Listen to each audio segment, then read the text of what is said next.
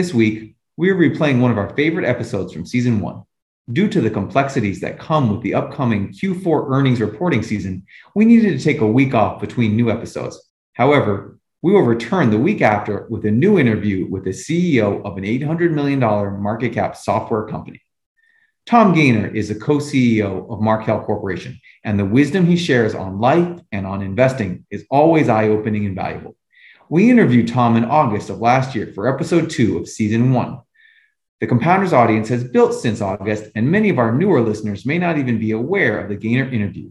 So, whether you have had a chance to listen to the interview or not, we hope you enjoy it. Welcome to the Compounders Podcast, where we explore the anatomy of public company wealth creation stories. On this show, we invite you to be a fly on the wall for the actual conversations professional investors have with public company CEOs. Through a series of interviews, we will learn about how to create a compounder, a sustainable company whose success builds upon itself by hearing about the real life experiences of public company leaders. I'm your host, Ben Claremont, a partner and portfolio manager at Cove Street Capital. In these conversations, I interview public company senior executives by posing the exact kind of questions I ask as part of Cove Street's diligence process.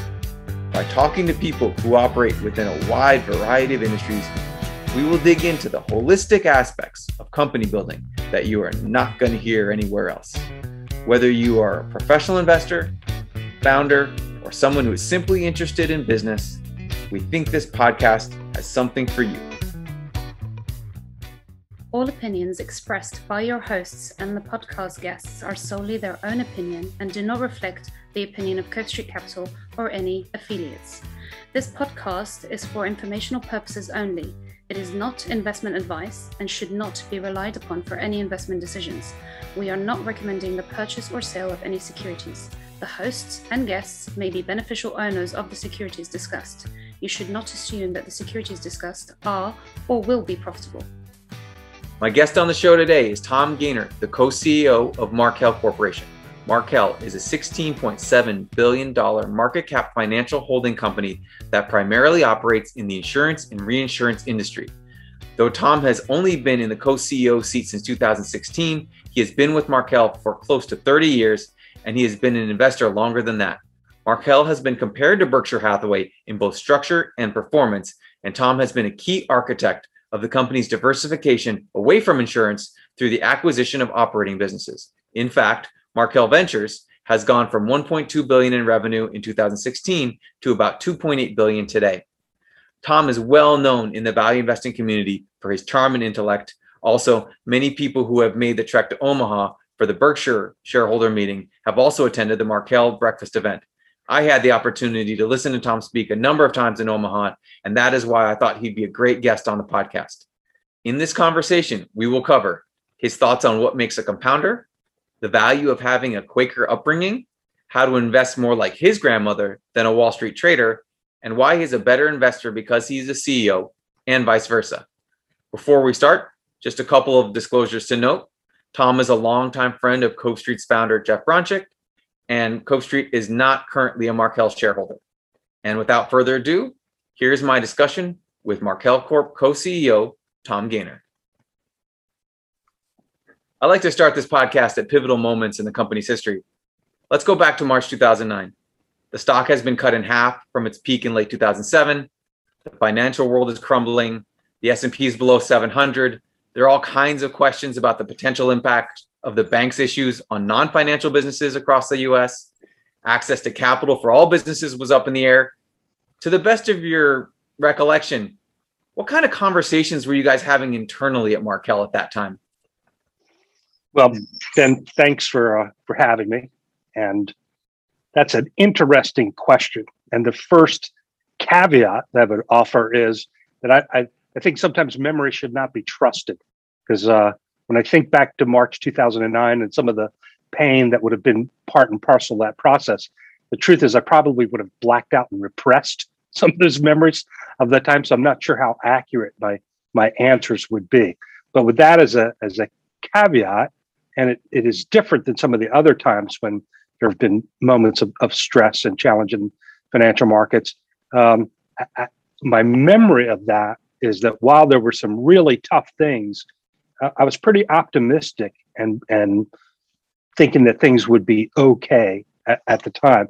And a couple of couple of components to that. So first off, the epicenter of that problem tended to be in the banking business um, and the subprime mortgages and things of that nature.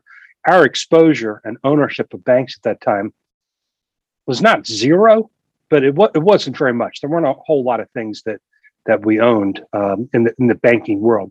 So somehow or another, whether through luck or just some concern about a bunch of credit worthiness kinds of issues, we tended not to have a, a, a, lot of exposure to that world. Now, among the things that we did own, not in size, but certainly we owned, and I, I certainly uh, felt it to some degree. I mean, we owned Citicorp, and in rough terms, we would have owned that at 51, 52, and the stock got to where it was 26. And on the way down, this is pre the reverse split stuff. Um, you know, it went, it went down to a dollar or, or less at the depths of things. I remember selling our Citicorp at 26, so basically a, a 50% loss, and and just the sensation that there's something going on here which I do not understand. This is a storm that I don't know what the dimensions of it are, so I just need to get out of the way of it. Um, now that said, at the same time, the insurance business compared to the banking business, I thought was fundamentally in a way better position in that, you know, in insurance for a policyholder to get money out of the insurance company, it's because some something bad would have happened. There would have been a loss. There would have been a fire. There would have all of those sorts of things. So you don't have the same dynamic where there's the run on the bank possibility where the customers say, look, I just don't uh, trust you as a financial institution anymore. So give me my money back. That that can exist in banking. It doesn't exist in the same way in insurance. So the fact that our largest business was insurance and that we were still selling insurance and there were no run on the bank kind of issues involved, um, that that gave me a little more confidence at the time. And then the third memory, and this might fall in that category of mystic glow of memory of things that that worked out great, so you remember them well. I remember thinking, um, you know, housing was under question and mortgages and just sort of real estate related things were uh, were were under a dark cloud. Well, uh, as a homeowner and someone who sometimes has been confronted with spending money on my house, not because I'm trying to improve it, but because I'm trying to keep it from falling down, and and just the degree of maintenance that a house that you already own requires. Um, we ended up buying a fair amount of Home Depot stock at the time, uh, and a, a, smaller but meaningful holding in Lowe's as well. And my thinking at that time was, look, I, I think these businesses are going to be fine. And there's a lot of times I spend money on my house. I don't want to spend it, but I have to. And those were the two vendors that oftentimes were um, the places where that spending took place. So I thought those were pretty good businesses. I thought they'd be way better than what people might have thought. So my memories are not trustworthy about 2009, but those are those are three that I do distinctly remember from that time. Yeah, th- those are interesting takes, and, and I wonder, and, and, this is you know it speaks to you know a business that's got you know family family controlled and, and family managed for so long. But do you feel like there was a something about the Markel franchise and that the, the longevity of, of of that you know the, the family's orientation there that allowed you to sleep better, allowed you to just feel more confident about putting capital to work versus you know you're working you're working in another organization where you know you don't quite have that that history and that legacy and the family involvement. Yes i think that's very much the case and i wouldn't tie that specifically to the 0809 financial crisis but really more that that's just the fundamental ethos of the way the business is run and always had been run and in fact i was in a conversation with somebody earlier today and we were reminiscing a bit not about 0809, but 98, 99. And the, and the, you know, dot com 1.0 was rocking and rolling at that particular time. And I started here in 1990. And fortunately, the first several years, the investment performance was very good. And that really gave me a fair amount of sort of credibility and staying power to be able to last through a time that might not look quite so good. And when we got to 98 or 99, I was underperforming the market by the biggest margin I ever have in my whole life. It, it was a rough time, and I couldn't I couldn't make heads or tails out of what was going on. And I had a monthly meeting with Steve Markel, who I was working for. He's my boss, and we would review on a regular basis some of the major things we owned, why we owned them, uh, new product developments, management issues, just fundamental basic things about the largest companies in our portfolio. At that time in 98 or 99, when I, I looked probably dumber than I really was, uh, I started adding four or five companies that we didn't own, as well as the ones that we did own. And I would talk about the same kind of things management teams, new products, sales, revenues, news items. And at the end of those meetings every month, Steve would look at me and he would say, I understand what you're doing and why you're doing it. And I understand what you're not doing and why you're not doing it. Makes sense to me. See you next month. So I tell that story because I think it was a first rate display of leadership and, and keeping your moorings when things were um, sort of calibrated in ways that we didn't have good markers for. Uh, but it also speaks to that ethos that you that you referenced that if you have this just long-term multi-generational time frame that you're working with it helps you stay a little calmer about any given day uh, don't get too exuberant or or excited when things are going well don't get too depressed when they aren't because in the long arc of time if you're acting reasonably and thoughtfully and with discipline and normal appropriate prudence and diligence, it's going to work out fine. Um, and, and I, I think the 98, 99 timeframe, having already been here, eight or nine, that happened. And then 10 years further down the road, when you get to the 08, 09 timeframe, it, it just infuses the way people think around here. Got it. And, you know, I wasn't going to dig too deep into what you're thinking at the moment, but I do think it dovetails well into a next question. Do you do you think there are parallels to the today's market where you're scratching your head a little bit in a similar way? Um, you know, I'm not maybe not necessarily underperforming in the same to the same degree, but just scratching your head like you see things that you just don't quite understand. Are there are there some things out there that are reminiscent of that 98 99 period for you? Yes.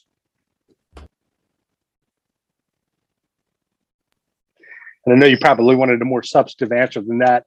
I just wanted to demonstrate that I am capable of giving a short, succinct answer sometimes, not not a long one. But uh, y- yes, uh, I do think there are a lot of things in today's market that cause me to to scratch my head. Not the least of which is, and and this is very important, pervading a lot of things, is is just the general level of interest rates, and that interest rates are, are this low not only in the U.S. but around the world. Um, and having sort of graduated from college and entered the working world almost right at the peak of you know the the interest rate cycle of a generation. And i think my first mortgage might have been at 15 and some percent for the for the first house that i bought. And my children have mortgages in the threes. Uh, it's just stunning to me. Um, that that exposure of what a market was like when you saw interest rates at double digit levels and inflation galloping through makes it hard for me to process what the world is like when you have interest rates at one and a half or two or in, in some cases negative. And i think all kinds of behaviors flow from the structure of interest rates being where they are. And and one way i describe it is the sense that the level of interest rates is like an inverse correlation to curfew. So if interest rates are really, really high, like they were when I graduated from college in 1983, that's like having curfew at six o'clock at night. Not much is going to happen because the standards are very, very high. And you know, you're going to come home, you're going to do your homework, you're going to eat, and you're done. You're not going to get yourself in trouble with a 6 p.m. curfew. And at each level that interest rates come down, you know, that curfew went to seven o'clock. Well, what's going to happen if you have a seven o'clock? So you get to go outside and shoot some baskets with your friends a little bit after dinner. Not much. And they keep coming down. Curfew gets to eight, nine, 10. Behaviors start to change. And then when it gets to 11 or, or midnight, well, the behaviors change a lot. And in the current environment that we operate in, I would say there is effectively no curfew, no rules. So all kinds of things can take place. And if you if you have an idea and you can pitch an idea well, you're going to get capital. There's there's just capital sloshing around uh, the marketplace. Some of those will prove to be spectacularly successful, and they will be life changing companies and and really uh, companies that we will know of for for a long time. But not many. Uh, there'll be a whole lot more people that will try than will succeed at, at that at that sort of stuff. So that would be one of the ways in which uh, I sort of have a, a memory of things like the, the late 90s, where for a particular segment of the market, there was as much capital as you wanted. And when there is as much capital as you want, without much in the way of constraints or gating factors, people are going to grab it and try to go for it. It's what they should do in those sort of environments, but that doesn't necessarily work out well for the investors. So just try to be cognizant of that sensation. You, you tell this wonderful story about your grandmother who owned the same stocks forever because she didn't make any changes to her her life after her husband passed. And as a result, she saw incredible compounding. And, and so given what you just said, and that there's all this temptation and there's all this capital and there's all, a lot of shiny objects out there, you you know, for a seasoned guy like yourself, maybe there's a fair amount of um, I guess, restraint. But how within an organization of people who are looking at either whether it's acquisitions within Markel Ventures or even in the equity portfolio, how do you infuse um, you know people lower in the organization with your grandmother's philosophy? How, how would you do that? Well, I think one of the ways, so there, and and basically that is a lifelong quest to develop the temperament and the wisdom and the patience to to be able to ride a winner for a long period of time. But speaking of a winner for a long period of time, think about Amazon and think about what Jeff Bezos wrote. I think it was in this last year's annual report where uh, he talked about people keep asking him all the time, you know, what's next and what's going to change and what's going to be different. And he talked to think about the things that would not change and not be different. And specifically for Amazon, he talked about being better, faster, and cheaper. And he was pretty sure that no matter what happened in any kind of technological change or anything that was going on, customers would still want things to be better. They would want it to be faster, want it to be cheaper. Those were enduring factors, no matter what went on in technology. So, to your question, is how do you keep an organization focused on that sort of thing and keeping the long term in mind? I think framing the question you're trying to answer is is very important. And as Bezos did in, in his letter there, uh, it wasn't p- predicting the next new new thing and what was going to happen technologically. It was saying we want to operate in such a way that our customers keep getting things that are better, faster, and cheaper, and we will use and adopt whatever new things come along in order to be able to deliver on that promise. And I, I, I just think uh, getting back to first principles is is very helpful in that. Got it. Got it. Um, I um, when I was thinking about this interview and and and our discussion, you know, there's there's like CIO Tom Gaynor and there's CEO Tom Gaynor, and I want to get to know a little bit the CEO Tom Gaynor a, little bit better um, because I think that's an interesting, you know, it's an interesting co- role that you have as the co-CEO role. So maybe we'll move on to you know from investing to talk a little bit more about you know the you know being the business the business side. So what do you think you've learned about leadership being a co-ceo that you might not have learned if you were simply just a chief investment officer who was focused on public investments? Right well uh, a lot of things and among them is how hard it is to really run a good business um, buffett made the statement a long time ago where he said, being an investor made him a better businessman, and being a businessman made him a better investor. I think that is epically true. And I'm very fortunate and lucky to be able to sit in the seat where I do, where I get to have both those roles as a fundamental component of, of my job every single day. And for instance, getting back to your earlier question about my grandmother's holding periods, well, I have more of, because of my CEO responsibilities and because I'm re- responsible for operating businesses and people and plants and factories and distribution systems and things of that nature. And I have appreciation for how hard it is to do that really, really, really well. When I find uh, an investment in a company that we're passive owners of just owning the shares, and I observe and see and gain some conviction and belief that that management team is doing it well, well you know what? They're going to get the benefit of the doubt from me. They're going to get a longer leash. I will I will be understanding if they stumble or go through more difficult periods than I might have been if I was just looking at isolated numbers on a spreadsheet or the two-dimensional reality of staring at a computer screen rather than the three-dimensional real reality of actual human beings with red blood flowing through their through their blood cells. Also, um, that ties to the notion of valuation, and Steve Markel teases me about this uh, quite a bit. Um, you know, sometimes there's something that you bought and and it, and it works well, and the valuation might have, you know, the price might have gone up a bit from what it was when you first bought it. That's a good thing.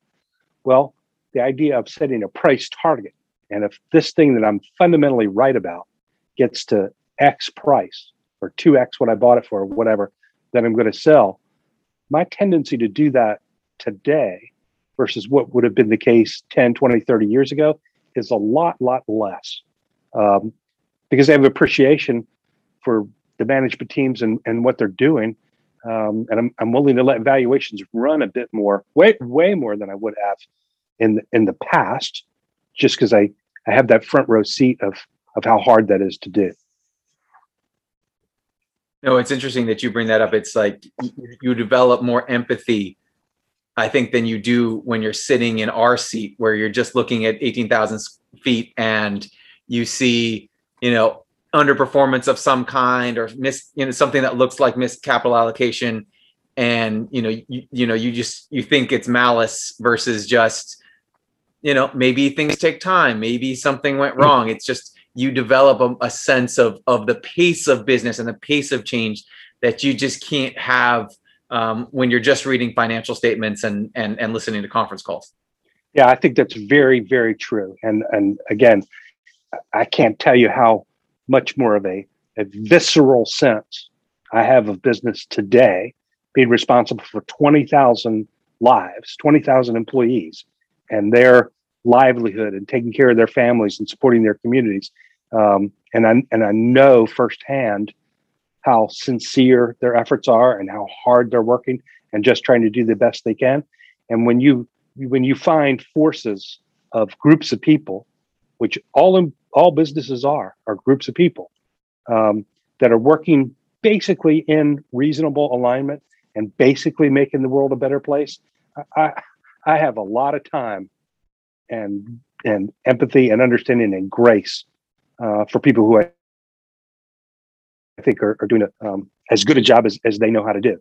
Now, some missions are doomed. There's some businesses which are structurally just flawed, and, and again, as Buffett would would say, if uh, if you have a, a good a, a good management team trying to take over a bad business, it is the reputation of the business that will survive.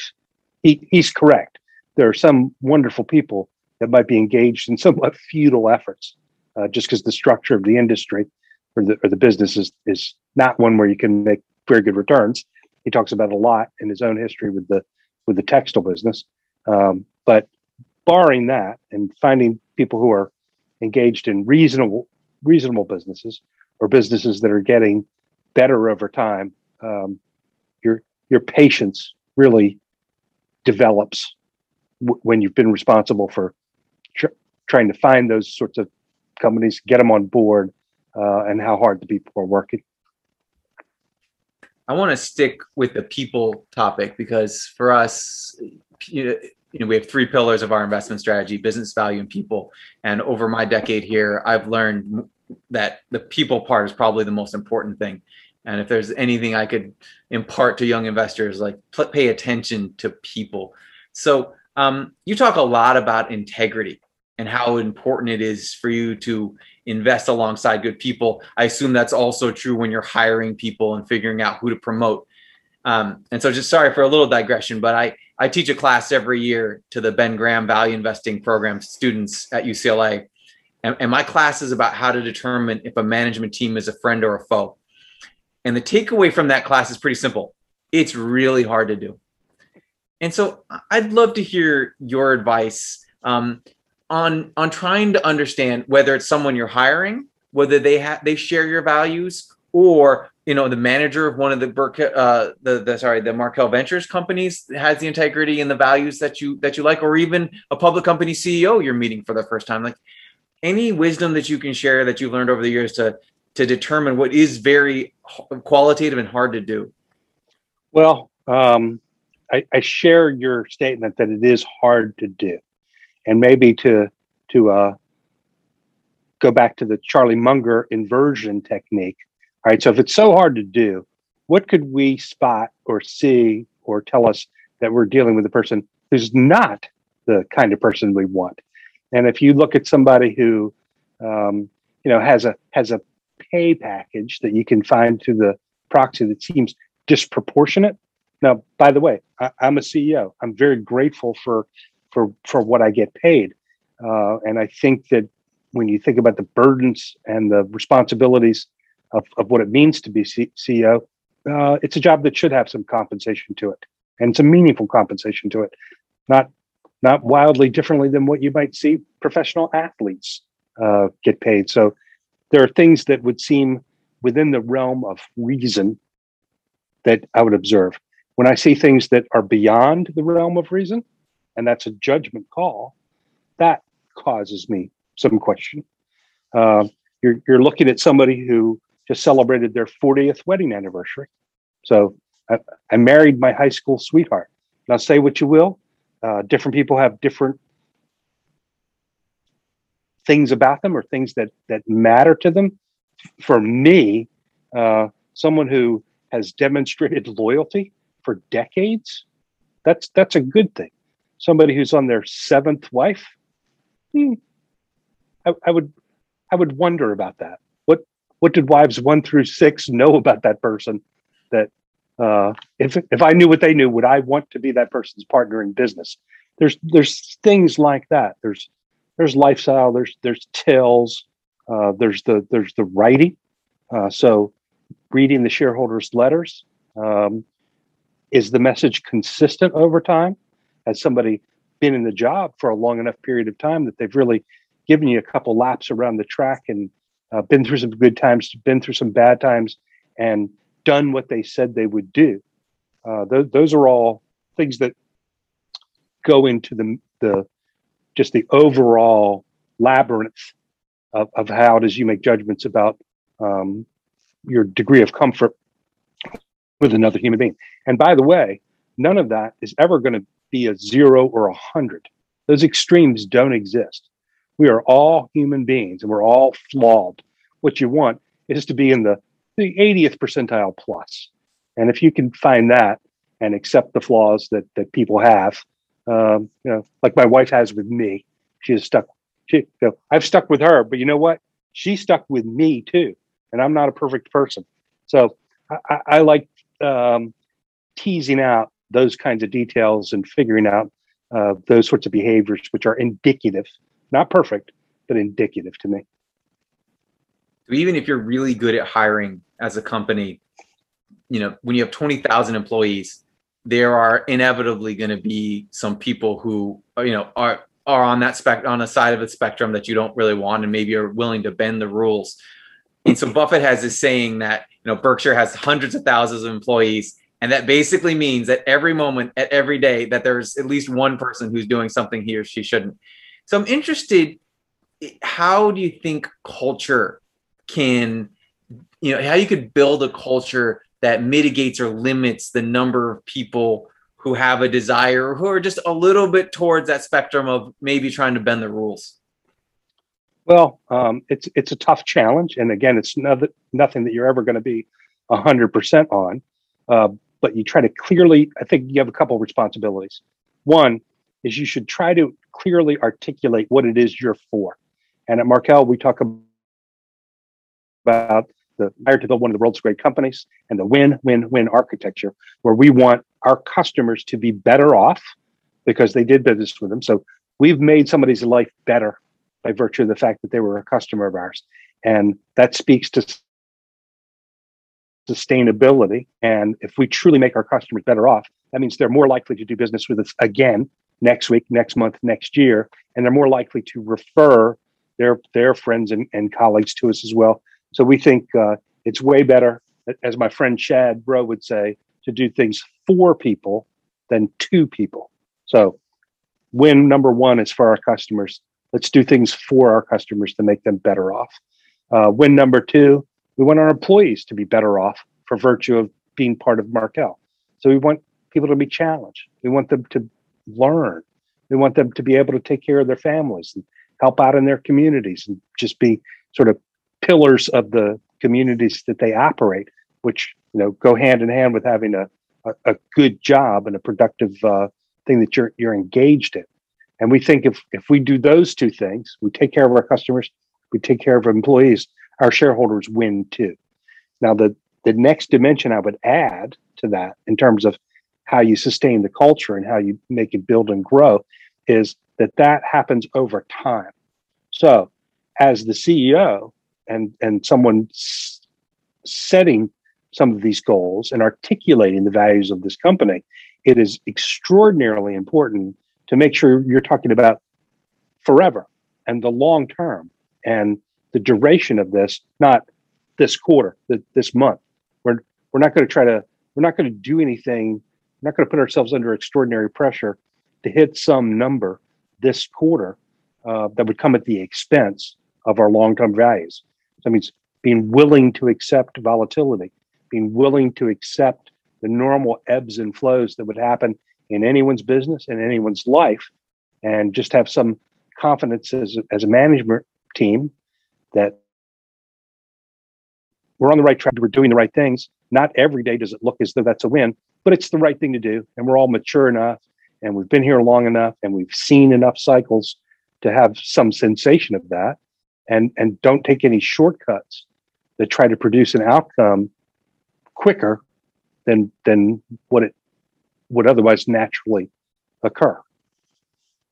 I think that's that's a perfect segue into the next question. So so this podcast is called Compounders, which the the idea of a business and a culture that you know gets you know gets larger and bigger and and and and able to um, sustain itself um, in a, in a non-linear fashion. And so I, I wonder as you think about messaging to people across the organization. I mean, you talk about talking about you know focusing people in the long term and you know making them not not think about taking short shortcuts but do you need an articulated strategy about you know compounding like this we need to have this idea that if we do x y and z we can we can you know just sustain this business.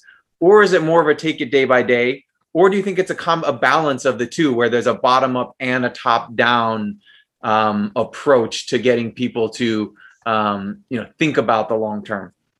Yeah um, i would not call the idea of a top down articulated strategy and a bottom up day by day uh, as opposing goods. They, they are not trade offs from one to the other. You and I, because we operate in the financial world and we're comfortable with the math of what compounding means, use that term and it resonates and it makes sense to us.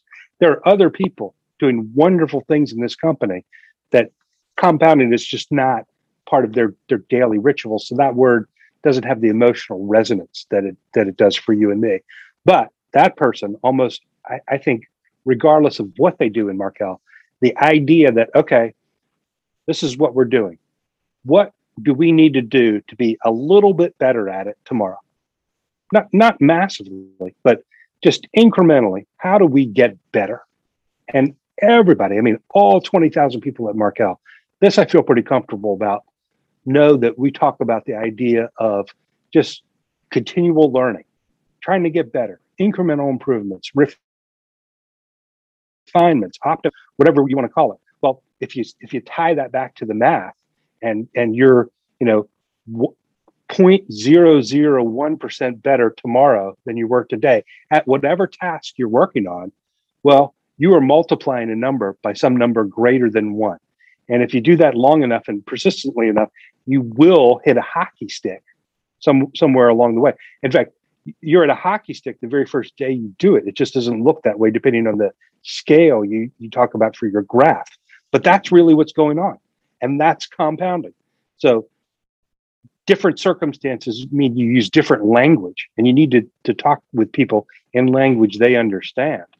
But that's compounding. And yes, we are completely, totally, 100% about that. Some of the people in Markel would call it compounding. Some of it would call it, you know, looking for a better way, which is part of the Markel style, which is the creedal statement of, of Markel. Um, and now we describe ourselves, you know, we, we look for a better way. Well, why are we doing that? Because we intrinsically want to be better. And if you are intrinsically getting better, you are in fact compounding. I, I love the way you talk about that. That's that's really interesting. And so that actually is perfect uh, segue to my next question, which is about um, being on the board of Colfax. So Colfax has a Colfax business system which is a derivative of the Danaher uh, business system, which is you know pretty pretty well known and, well well in and renowned. So I'm interested, how is it possible for you as someone who's obviously involved in Markel Ventures, but also in insurance and investing? Is it possible to you know for you to learn something from the Colfax business system about getting better every day? Is there, is there things that that Markel can adopt that from a from a system like that? Absolutely. And that's one of the great gifts and joys of being able to serve on a, on a board like Colfax. Um, they are very disciplined and methodical and quantitative in the way that they would state that process of getting better every day. And the Colfax business system is indeed the language and the overarching umbrella term they would use. Uh, and that comes from Danaher. And as Mitch or Steve Rales would, would completely um, tell you that that comes from Toyota and the Toyota production system. Steve Rales, you know, actually moved to Japan and lived there for a while to, to study it um, and, and bring it back and base Danaher upon that. So to have a front row seat to see a different way that the same thing is taking place and to be able to, to learn some things and adopt that discipline, it it's flat out fun. And I think it benefits both Markel because I'm able to share some of those learnings with Markel and within the the, the Colfax world. Uh, there, there are often some insights that that I might bring to the table that that help Colfax. So, um, as is the case with all relationships, unless relationships are mutual and both parties are are getting something and gaining from the nature of that relationship, that relationship's going to end because it's one sided and, and somebody's getting the short end of the stick. And the, the great part about being on a board like that is, is uh, as much as possible. Um, it, it's it's a good two way mutual relationship where I'm learning things, but so is the so is the company on the board I'm serving. I should mention that we are also shareholders of Colfax, and so that's one of the reasons why you know we're familiar with Don with Tom being on the board there. Right. Um, so to I, I want to continue on the um, the the people and culture theme because I think especially in insurance and and it's it's a really important thing to have. But um, so you you work for a company where someone else's last name is on the door. It's not called Gaynor Corp. It's called Markel Corp. Um, I think I have a sense of of the benefits of working for a family owned and you know kind of family either family owned or family controlled business. Um, but I'm interested also in the, you know, what what are some of the drawbacks to, you know, that Markel not being your last name? Would you maybe talk about the, the, the puts and takes there of, of of of your current situation? Right. Well, you're correct, and I appreciate the Big Lebowski reference of puts and takes because um, there are, uh, like like in everything. I think one of the ways in which that notion of, of what you just described has been most poignant to me in the last six months is um, at Marriott, you know, Arne Sorenson, who was the CEO for many years, died suddenly. I believe it was pancreatic cancer. I mean, it came on fast. And, you know, in the early days of the pandemic, if you saw the video that Arne Sorenson made for the Marriott employee network when it was just coming at him hard, and Marriott clearly was a ground zero of business that was massively affected uh, by the, the pandemic and quarantines. That was an inspiring talk. And there is someone who has, his name was not Marriott. He did not uh, marry a Marriott. There was no Marriott blood. Uh, but clearly that's a family company. Bill Marriott, you know, was there when he got there. Bill Marriott was there when he left. And one of the tributes I saw paid to Arne after he died was uh, someone observing that Arne operated with great grace. And it was one of the great management stories that, that this person had ever observed uh, because he served as the CEO when the, the guy whose name is on the building is still in the building. And there are, there are elements of that which are great because it signifies and demonstrates the generational notion of things and the long-term time frame and the sense that this is not just about any one individual, but about a family and the second generation and the third generation. And as, as I talk uh, about Markel, for instance, I, I tell people, look, I, am not a Markel. I have no Markel blood. I'm not married to a Markel, but I, I've been here 30 plus years now. And in fact, I would say I'm I'm a fourth generation Markel. And that is absolutely what we're trying to inculcate and develop at the company is this sensation that when, when you come here, you are part of the family, even though that might be might not be your name or your heritage or any lineage. But I want you to care about this like it is your family business. And so the fact that we are publicly traded and and when you join, you, you, you want to be an owner of the joint, have at it. And obviously through our 401k programs and incentive programs, we we try to incent people and have them own Markel shares um, to develop that that sense of this is this is your business, and I don't care whether your name is Smith or Wood or Jones or Mason or whatever. It doesn't matter. I want you, I want you to feel. I want you to feel emotionally and viscerally like you're a Markel. And one of the benefits I think about being at a company that has that that heritage and a lineage um, is that they often have what Tom Russo, the investor Tom Russo calls willingness to suffer. And so that means that you're willing to invest in the short run, um, take the pain in the short run for long-term gain. So I'd love to hear your views on where have you seen that willingness to suffer within Markel, and then maybe in hindsight, were there areas where you wish they would have been willing to suffer a little more than than than, than they actually did? Right. Um, that's an interesting phrasing, and I've known Tom for longer than I've even been at Markel. I, I knew him, um, you know, in, in my twenties. So it's it's thirty plus years that I've, I've known Tom, and he's uh, a very thoughtful guy and an ex- extremely successful investor, and he's he's a good friend. Now, one of the things that uh, I would I would push back at him on a little bit if we were sharing a uh, you know a Johnnie Walker Black Scotch done by Diageo that he and I are both co-share owners of, is that um, when we're making a good long-term decision, I, I don't think of that as painful, and even if it has short-term expense to it, the, the reason we're we're making that decision is because the net present value of it is positive.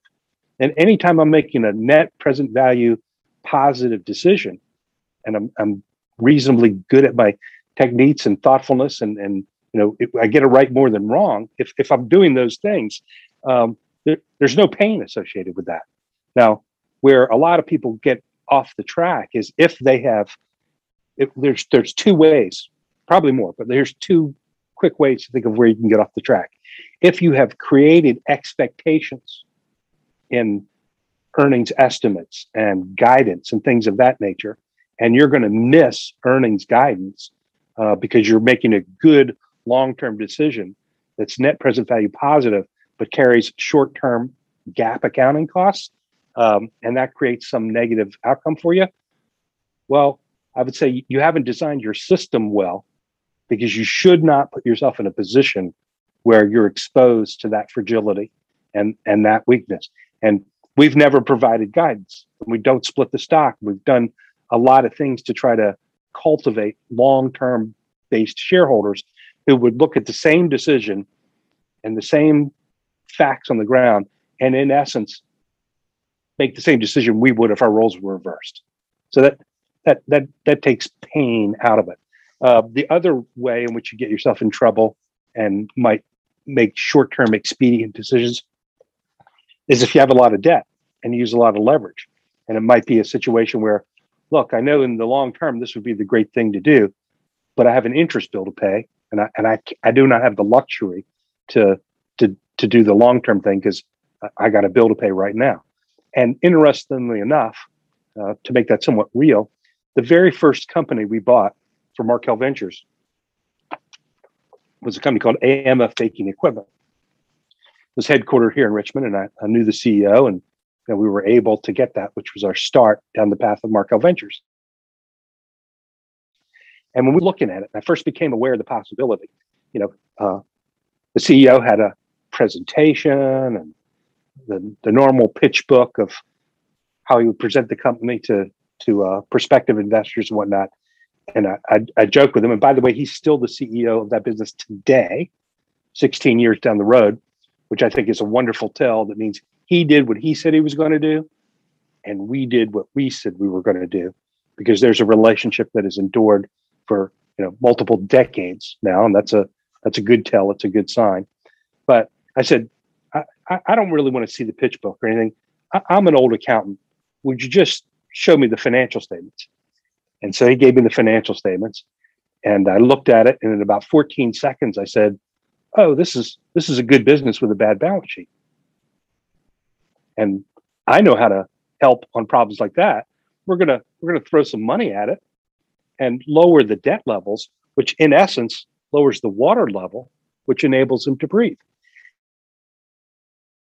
And to us showing up where there was some leverage involved, um, he would have situations where maybe there was a machine that wasn't working well or an unhappy customer, and he would have an interest bill to pay at the same time. And it created tension within the business. In the very early days of our relationship with AMF, I said, I, I know that's a bad day. And I know that is a stressful day for you right now but we're going to lower the water level. And instead of that being a bad day, I want that to be a good day. That's the day when your customer is unhappy that I want you to show up. I want you to help him. I want you to make it right. I want you to just make him so glad that he's doing business with you.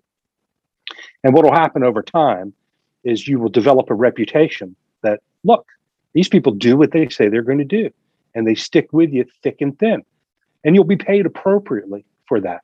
And in the 17 years or so that we've now owned that business, we've seen remarkable growth. And it's a it's not a growth industry, but they have taken market share and things have gone well because they've they followed those simple precepts of you know not putting themselves in a box where they would be unhealthily that's a word tempted to take short-term expedient decisions sometimes because we're not we're not asking them for what are you going to make this month? every month and, and holding them accountable to that but more longer term timeframes. Strategically what are we trying to do here what are we doing that supports the execution of that strategy or not and thinking about that in the way that a, a family would or a generation would and we're, n- we're not going to saddle you with debt in the meantime that, that would put us in a position where we, we might have to do things that you don't want to do, I, I don't want to do, but we got to do them no matter what. Well, let's just not put ourselves in that position. That's a great story about AMF. Um, and, and I think it's a good way to start talking a little more about Markel Ventures. So it's really easy to sit from the outside and look at Berkshire and say, "Well, look, look at what Berkshire did." And you know, they have this insurance business, and they bought, bought, they built up this large stable of non-insurance businesses, and and and it is a behemoth now. Um, you know, Markel now has a really eclectic group of businesses ranging from baking equipment to a manufacturer of dredges, for example. So, I mean, aside from just you know Berkshire having a model that looks similar and and has has been really successful with, I'm interested. How do you think it's helped pr- propel Markel's success to have both the insurance side and the you know owning business side? Um, you know, uh, yeah, yeah. I, th- I think it's it's spectacularly important, and here's where it matters so, for instance, getting back to the discipline of what it takes to be good at insurance and the fact that this is not a business that you would ascribe a, a big moat to or franchise value or brand. I mean, on any given day, insurance companies are price takers, not price makers. So, one of the ways in which you develop a very good financial record over many, many years in the realm of insurance is you're willing to walk away from business or not write it when the when the prices are too low. Well, the good news is for the people of Markel, um, we are not tied to only that business and only that product line. So we don't have one insurance line; we have a hundred insurance lines, um, and that gives courage and sustenance to any given underwriter at any given point in time. They don't need to write that next policy if they don't think it's priced well, because they have other parts of the insurance organization that they know will will you know get their back a little bit. They have the long term uh, record of the in- investment operation that you know they know that the, the company is going to be okay because we have that pillar to stand on as well. And for the last 15 years, we've had a, a growing uh, stream of cash flow and income that is not connected to insurance at all that they know keeps the Markel Corporation robust and resilient and viable, such that on any given day, if uh, if there's nothing smart to be done, then don't do things. Now, days when there are smart things to be done, do them and do them a lot and and run. But but the ability to play different notes and have that accordion bellows go in and out and not be completely dependent on any one one thing is it's, it's part of the reason why we have it. it. We didn't just stumble upon it. We, we we designed the system to create exactly that, and we were certainly well served by seeing the example of Berkshire and how Buffett thought about it and how you know how he designed that system to create an environment where this is the sort of thing that can happen. You mentioned in in in the response to that question that insurance is not something that you you know think about having a moat around the business and um, you know that it's it's incredible that you whether it's Berkshire or um, or Markel or or Alleghany, for example, another one of our holdings has been able to compound capital to that degree in an industry where you know you know you're a price taker as a uh, so I'm interested in maybe you're paying it a little bit of short thrift in the sense that culture has to be part of that insurance moat, right? And and maybe it's not a maybe it's not uh, you know 20 20 feet wide and you know 100 feet deep, but maybe that there's something about the culture of Markel's insurance side that has allowed the whole company to be a compounder, um, even despite the industry that it's operating in. Well, I think that culture is, in in our case, uh, deep expertise about what you're underwriting. So this isn't just uh, a commodity form of insurance that a lot of people would be in. I mean, we'll we'll do things like if uh, so. So, are you in Los Angeles? If the uh, Los Angeles Art Museum is uh, has a, has a exhibit that maybe it's from the Boston Museum. Well, that art that's being moved from Boston to Los Angeles, somebody insures that, and and somebody knows the movers that are capable of doing that and, and what sort of temperature and humidity conditions the art should be stored on while it's moving around and what the security should be all along the way. That that's an example of a product line that we we do at markel and we have that expertise. So we help people like that the museums appropriately provide for the security of collections when they're moving around. So that's that's an element of, of our culture which is the technical understanding on display and the deep desire to help your customers. They have a problem, figure it out, help help solve it, help help answer the question is how do we safely get art from Boston to Los Angeles and back again? We have an insurance product which has technical expertise of what you're physically going to do way beyond just the handling i mean j- just the you know, the financial aspects involved and and we that's the nature of this organization a, hundred times over in, in, a, in, a, lot of places you look at some of the other uh, insurance companies that you mentioned um, you know they have their own form of technical expertise and deep understanding of the risks they're accepting how to make those risks less risky which is a win-win for them as the insurance company and for the customer because it lowers the cost of what it, it is to protect against that risk if you actually lower the risk of the bad thing happening in the first so just living that every single day throughout the organization day after day after day after day that that's what builds a culture of discipline and execution in an insurance business which can produce pretty good returns over time. I don't think any conversation with a a public company CEO would be complete without mentioning um, ESG and the huge demand, both from an investment side and from a cultural, you know, kind of cultural perspective, to address any number of issues within our society. But I'm interested, you know, in ins- you know insurance. You're always underwriting things going wrong, and so you have a lot of experience in modeling things and thinking about what can go wrong. I'm wondering if if anything about this you know kind of ESG focus that that that's being kind of pushed at you in, in multiple directions. Do you have to change anything about the way you operate to to address that, or is this something you've thought of, you know, especially on the environmental side for decades, and it's really not that different going forward? Yeah, I, I would say um, it, it's sort of like back what Bezos said that the customers always want things that are better, faster, and cheaper. Well, and ESG, I think, are new words and new labels to describe old things. So the idea that this is a business that's going to persist and go from generation to generation and generations that are not even named Markel.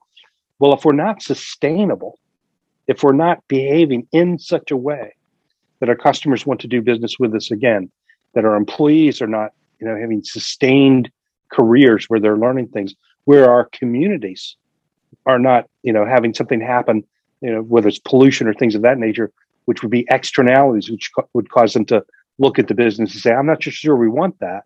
Um, we have always and forever acted in a way that we thought increased the odds that we're going to be here again tomorrow and next month and next year and the year after that. And uh, uh as a couple of illustrations of that, I, I, tell the story. You know, when I grew up, I grew up in the Delaware Valley, and I was raised as a Quaker. And the old joke about the Quakers in Philadelphia was that they came to America to do good and they did well. Uh, they ended up being a community of pretty successful business people. And I think one of the fundamental principles and one of the fundamental reasons why Quakers in general were, were such good business people was because they, as a, as a matter of religious faith, you treat everybody equally. And you recognize the inherent human dignity of each individual that you're dealing with. And they're a fellow child of God. So they get the same deal, they get the same treatment. Quakers were way ahead of their times in, in merchant communities where instead of haggling over goods or haggling over prices, Quakers sold things at a fixed price.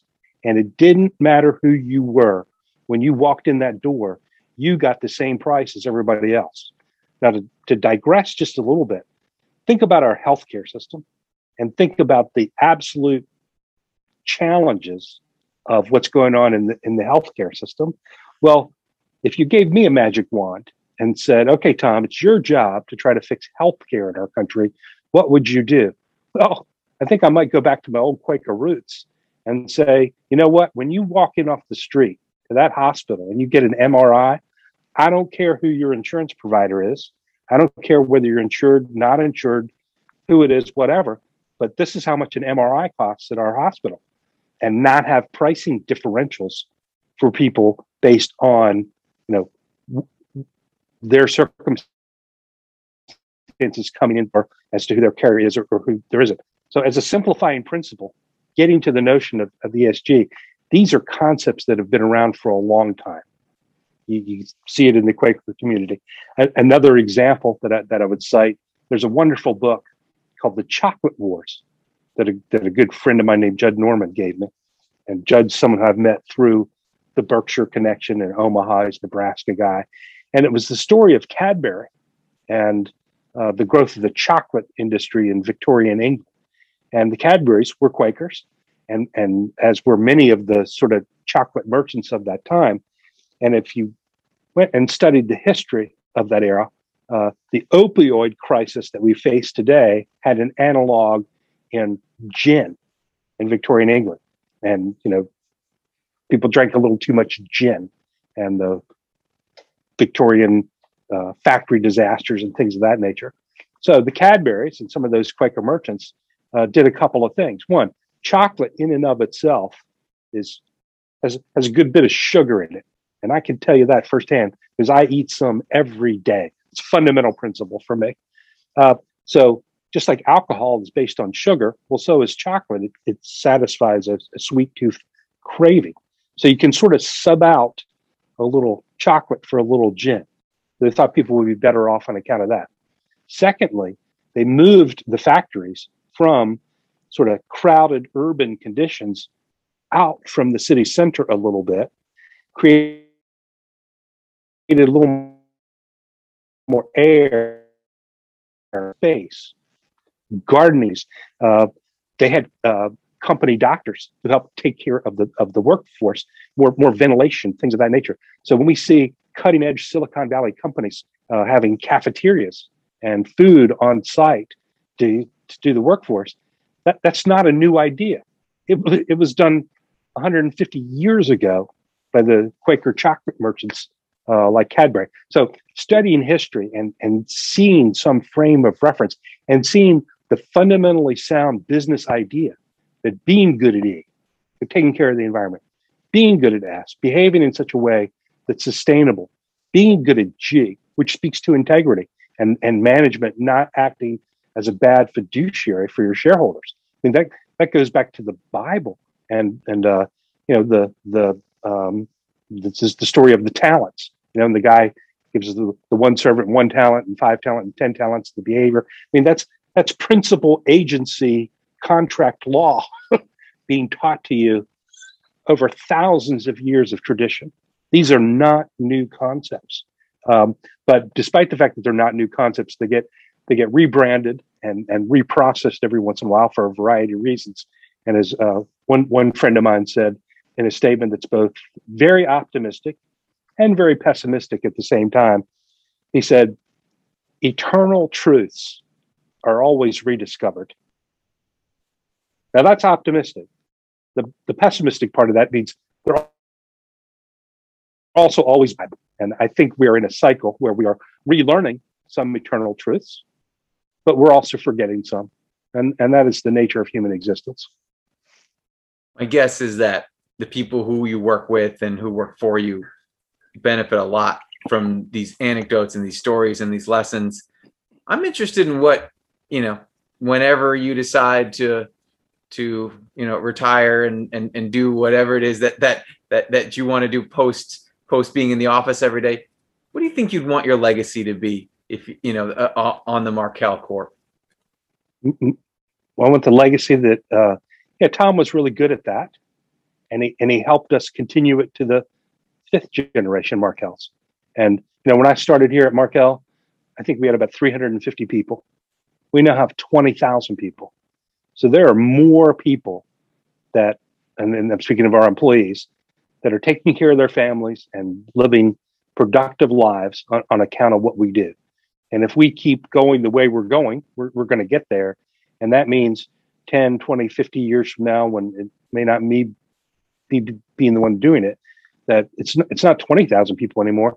It's 50,000 or 100,000 or, or a million. So if we keep going down those paths uh, and we keep going down them after I'm gone, that, that means what I did worked. And maybe quickly on the insurance side, you know, I think there's this old adage that, you know, one of the ways to stay in the game in insurance is, is not blowing up, right? Just stay in the game. Don't take any risks that blow you up. But I'm also interested, you know, as you think about your legacy, is there any way that you can help this organization be able to look around the corner for whatever is going to come, whatever your customers are going to want. You said, you know, the, the Bezos idea, like your customers are going to want it faster and cheaper. How do you how do you maintain that um, you know consistency and and avoid blowing up, but also look around the corner? Because I just feel like in insurance, that's got to be a really hard thing to do. Well, it, it is, but uh, acknowledging how hard it is and the fact that it is an important challenge helps you to stay on your toes a little a little bit and and be better at it than you would otherwise be. So uh, nobody takes that for granted around here, and we, we always operate with some degree of paranoia and concern about exactly what you talk about, which which helps you to deal with that a little bit better. Secondly, um, you know, we have not just one line, so a hundred different lines, and those get repriced every day. So every day, if you know something different than you did the day before, you know what? Um, the, the entire insurance portfolio that you wrote, and let's just assume for simplification pur- purposes, they're one year policy terms, and most of them are. Well, one 365th of whatever stupid thing you did in the past has now expired. And now you get to reprice that. And and after day two, you know, you get two 365ths at it. And you keep doing that, you keep iterating, you keep improving, which means you're compounding every day as you do that. And that's what you do. That's why you go to work every day. That's why this is fascinating. That's why it's fun. You cannot do the same thing you did yesterday and expect that will continue to work into perpetuity. It won't. You must be creative. You must be flexible. You must be adaptive and recognize that the world changes. But the good news is that the business is designed to acknowledge that and give you a, a daily option to reprice and reframe and redefine.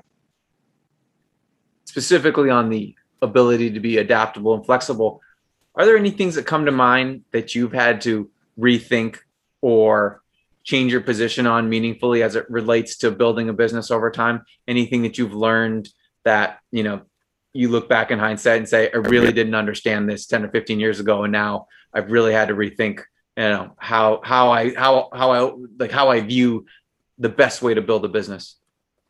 Well, um, as my as my great friend Chris Davis, quoting a Chinese proverb, once said, "To know and not to do is not to know." So, all of these things we're talking about, the principles are very basic. They are 101 type things.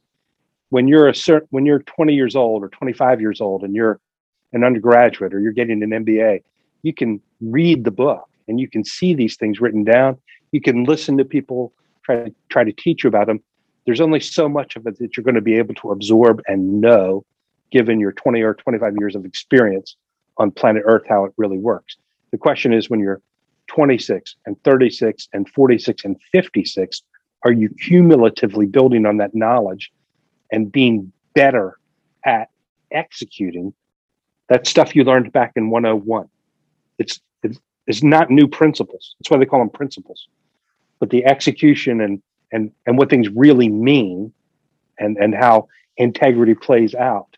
Th- those are those are things that I wouldn't say I've changed my mind on, but I certainly have refined my technique and recognized that whatever techniques I used when I was 49, 39, 29, you know, th- th- those I, I should be getting better at that rather than worse from cumulative experience of working on it every day. Got it. So it's mostly about having the principles and being able to execute them versus you know developing new principles that that would be your you know your you know your understanding that you learned over the last couple decades absolutely and um as as you can't get through a, a conversation with the guy who went to uva and is a virginian without talking about Thomas Jefferson to some degree, despite whatever degree of uh, honor or dishonor he's held in by the rest of the world. And he says, you know, in, in, in matters of fashion, go with the tide. In matters of principle, hold your ground. So if, if you find yourself having to adopt new principles on a regular basis, you, you're either not very good at uh, describing principles or they weren't principles to begin with. Principles should be pretty steady, they should be pretty stable techniques, fashion that changes. That that's that is a that is a tactical level thing, not a strategic level thing. Well, we, we could probably do this for another two hours, but I, I recognize that you have a, a company to, to co-manage. So maybe we'll just finish with the the get the question that we, we ask all of our guests, which is what do you think is the most underappreciated or misunderstood aspect of your business that either investors or you know people uh, you know people who know Markel might not really appreciate about the company, um, whether it's culture or business or whatever. What do you think? What do you think is most underappreciated? Well, I think there have been periods of time when people have held Markel in very high esteem, and it has been you know we've we've had three, five, seven, eight, ten, twelve years in a row where things have been really good. So you can you can point to the record and you can point to the numbers and you can say, wow, look how smart they are and look how good they are and how all that stuff works. There have been periods of time at Markel where we've gone through some fallow periods or done some big deals and there's been some indigestion and some times when uh you know it might not be obvious that uh, those guys know what they're doing or not. And I would say we're we're sort of coming out of one of those periods right now where We've not covered ourselves in glory in a couple of areas around here over the last couple of years.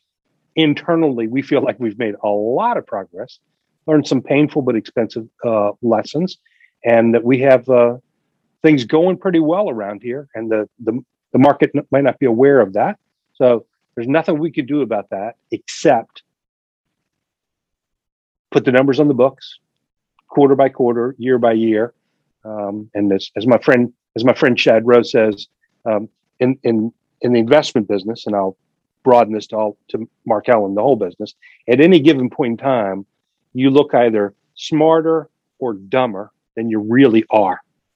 And I've I've been around here thirty some years, so I've seen periods when I think the market has thought of us as maybe smarter than we really were, and I've I've seen periods of time when the market thinks of us as dumber than we really are.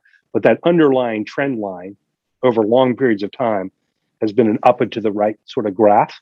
And we go to work every day, and I think we work on good principles, and I think we apply them with integrity, and and we apply them to the best of our ability. And I have a fair amount of confidence that'll continue to work out pretty well. Well, that, that's a great way to close it because you basically just described like how to create a compounder.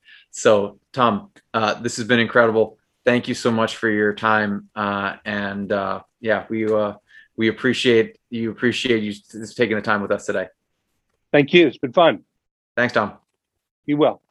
That's it for our show today. We hope you enjoyed the conversation. We recognize that you have a lot of different podcast choices, and we appreciate you spending the time with us. We are continually working to make the show better, and we would love your feedback. The more candid and honest, the better. And if you have any suggestions for public company CEOs you would like to see on the podcast, please let us know. And of course, warm intros are always appreciated. Please feel free to email us at podcast at covestreetcapital.com with your comments or suggestions. Thanks again, and stay tuned for the next episode of Compounders Anatomy of a Multibagger.